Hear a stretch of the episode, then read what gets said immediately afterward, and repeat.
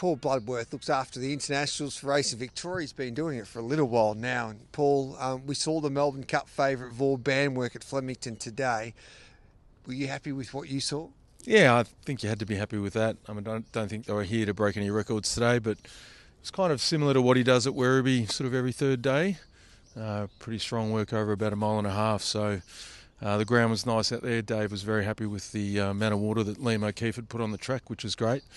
Uh, and yeah, I think I think they'd be happy with it. And Absurd worked really well as well. Yeah, we've had a few of the internationals arrive here, and they've started favourite and haven't really got the job done. How would you compare Vauban to recent international horses that are at the top of the market for the Cup? He's he's a little bit of a hard horse to get a handle on.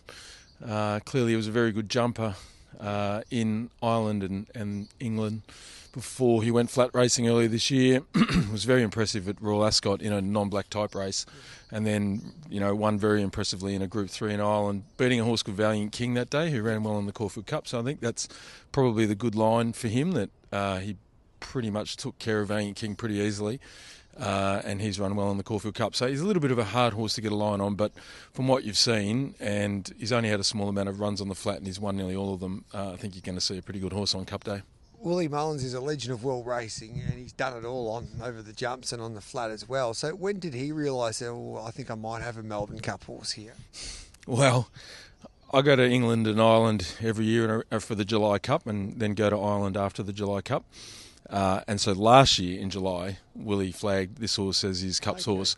So he said we're going to go jumping again at Cheltenham uh, next year uh, in March, and then we'll then he'll be our Cups horse. And after he ran at Cheltenham this year, I texted Willie and said, "Is he still our man?" And he came back with just a range of cup emojis. Yeah. So, um, so it's been a bit of a long range plan for them. Uh, they've always known he had a bit of speed on the flat, so it'll be pretty good if it uh, comes together. And Ryan Moore, the, the world's best jockey, will arrive here at Flemington to take the ride, which is a major plus because he's he's one jockey that's proven it doesn't matter what jurisdiction he's in, he, he gets the job done. Yeah, absolutely, and he's coming straight from the Breeders' Cup as well, so yeah. I think he arrives uh, on the Sunday or the Monday before the Cup. Uh, yeah, he's got he's got the best jockey in his world in the world uh, on him. Uh, knows him well, ridden him in his last two starts, had great success for Willie in the past as well. So, uh, yeah, I think he's got the right combination there. One of the great trainers of the world and one of the great jockeys. So we saw him on pace. He's been dominating races up front. He's got the stablemate Absurd that we saw in the Ebor that was on pace as well when Frankie rode. So do you think Willie will be trying to make this a real staying contest with his two gallopers come Tuesday? I think so, yeah. I mean, I think probably their preference wouldn't be necessarily to lead. It's very hard to lead all the way in a Melbourne Cup. You don't see it happen very often. Uh, I think they'd probably like a little bit of speed on if they could, but I get the sense that if there's no speed, they'll make it a true staying test. I don't think they'll be wanting to sort of hang around and, and let it become a sit sprint because that probably wouldn't suit them. They're probably not horses that have a massive turn of foot. They're just going to be able to run really quick section, sectionals for a long time, uh, and that'll hold, hold them in good stead, I'd imagine. At the top of the markets, the former um, oh, outside of Vauban, it's uh, the the gallopers like without a fight, the Caulfield Cup winner, and also of course Gold Trip. So they're both former internationals that we've seen plenty of in this country. But then you get a horse like a Breakup that you've seen a lot in in Werribee, the Japanese galloper. How much improvement are they telling you that he's made from Caulfield? Yeah, I mean, I think uh, his run at Caulfield, you could put down to maybe him netting the run. You know, he hadn't raced for a little while. Uh, their clear aim had been the Melbourne Cup as their main target while they're here, and he's got good staying form in Japan. The horse that actually beat him uh, two starts ago, a horse called Justin Palace, who's probably the best stayer in Japan, ran second to Equinox on the weekend in the Tenno Sho, 2,000 metres. So it's really strong form. I mean, I think he's got to make up a couple of lengths. You know, he's sort of his last couple of hundred metres there at Caulfield showed that he probably needed the run. So I'd expect him to come out of the run and run really well. I mean, Japanese horses just uh, their form is world class around the world, so I'd be surprised if he didn't run well. And we saw Romantic Warrior prove a few lengths after his first up run in Australia, so um, that might be the case for Breakup. He could be dangerous out of the internationals for the Melbourne Cup. You're one, two, three to put you on the spot. Ah. Uh, well, for me, it's clearly Vauban. he's he's clearly the top seed. I mean, I'm not telling anyone anything they don't know. He's favourite at the top of the market and has been for a while.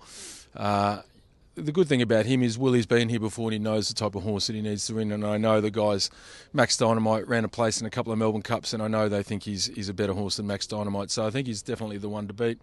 Uh, I think Valiant King is, has actually come out of his run really well, and I know they're still deciding whether they run him in the Melbourne Cup or not. They tell me the work's been too good not to, to run him in the Melbourne Cup. My mail is. Look, Joseph doesn't do lots of like really exceptional work at Werribee. They do sort of slow, steady work each day, and they build it up at the end of each week. Uh, but for me, his coat looks amazing out of the out of the run in the Caulfield Cup, and, and I thought he probably was a horse that sat on that hot speed at Caulfield and still stuck around at the end and he's probably better suited over a longer trip. He'd actually be one that's really well suited if there was any rain around uh, for Melbourne Cup Day.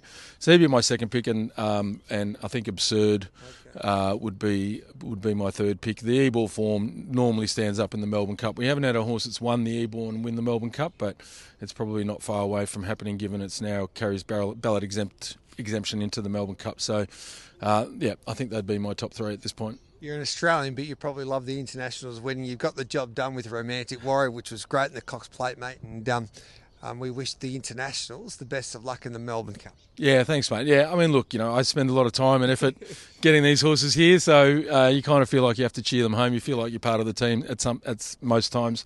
Uh, and it was great to see Romantic Warrior uh, run really well last week uh, because it was a big big effort by Danny and the owner Peter Lau to bring the horse over here. So really exciting for them and uh, happy for them that they, they got the result that they wanted. Just on that, we are talking about that yesterday on, on, on Giddy Up. So the, he, he was a great winner, Romantic Warrior. He probably wasn't our best winner, but could he be the most important winner for what he could do for our race with the, the, his success and his popularity in Asia?